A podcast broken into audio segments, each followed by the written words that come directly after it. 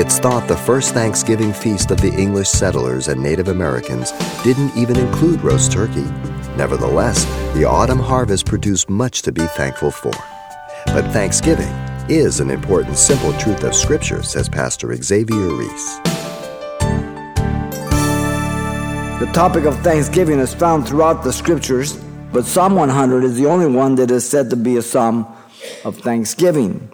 And this particular psalm reminds each believer of the need to express his gratitude to God for being our creator and all his goodness towards us.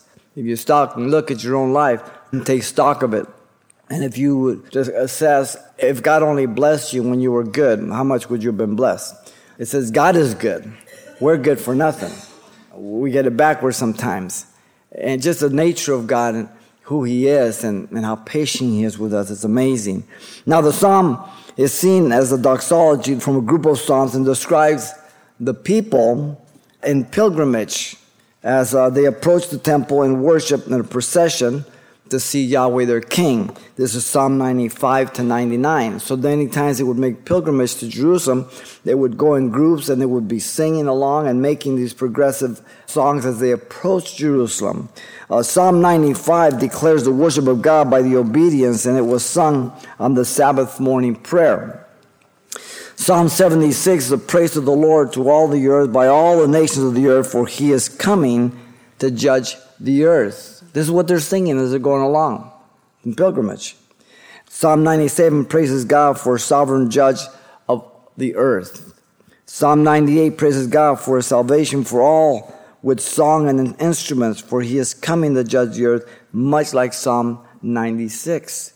There was this understanding with the people of God that even though God was reigning over them and he was moving and directing them through life, he was coming to judge the earth.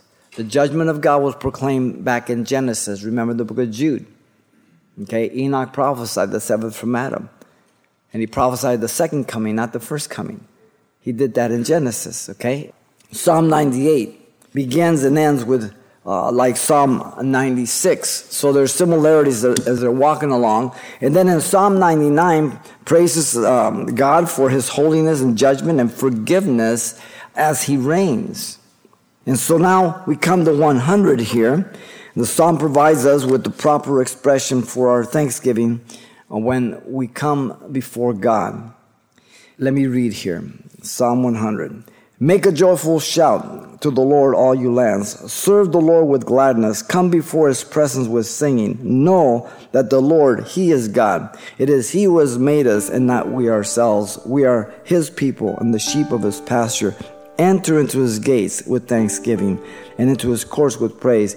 Be thankful to him and bless his name, for the Lord is good, his mercy is everlasting, and his truth endures to all generations.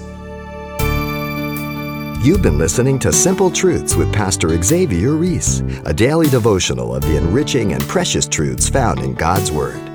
We appreciate you listening each weekday at this time, but you can hear this program again by following the radio listings link at calvarychapelpasadena.com. For more on the other ministries at Calvary Chapel Pasadena, visit our website. There you'll find information about weekly events, Pastor Xavier's messages, even online booklets in English and Spanish. It's all at calvarychapelpasadena.com. Simple Truths is a radio ministry of Calvary Chapel, Pasadena.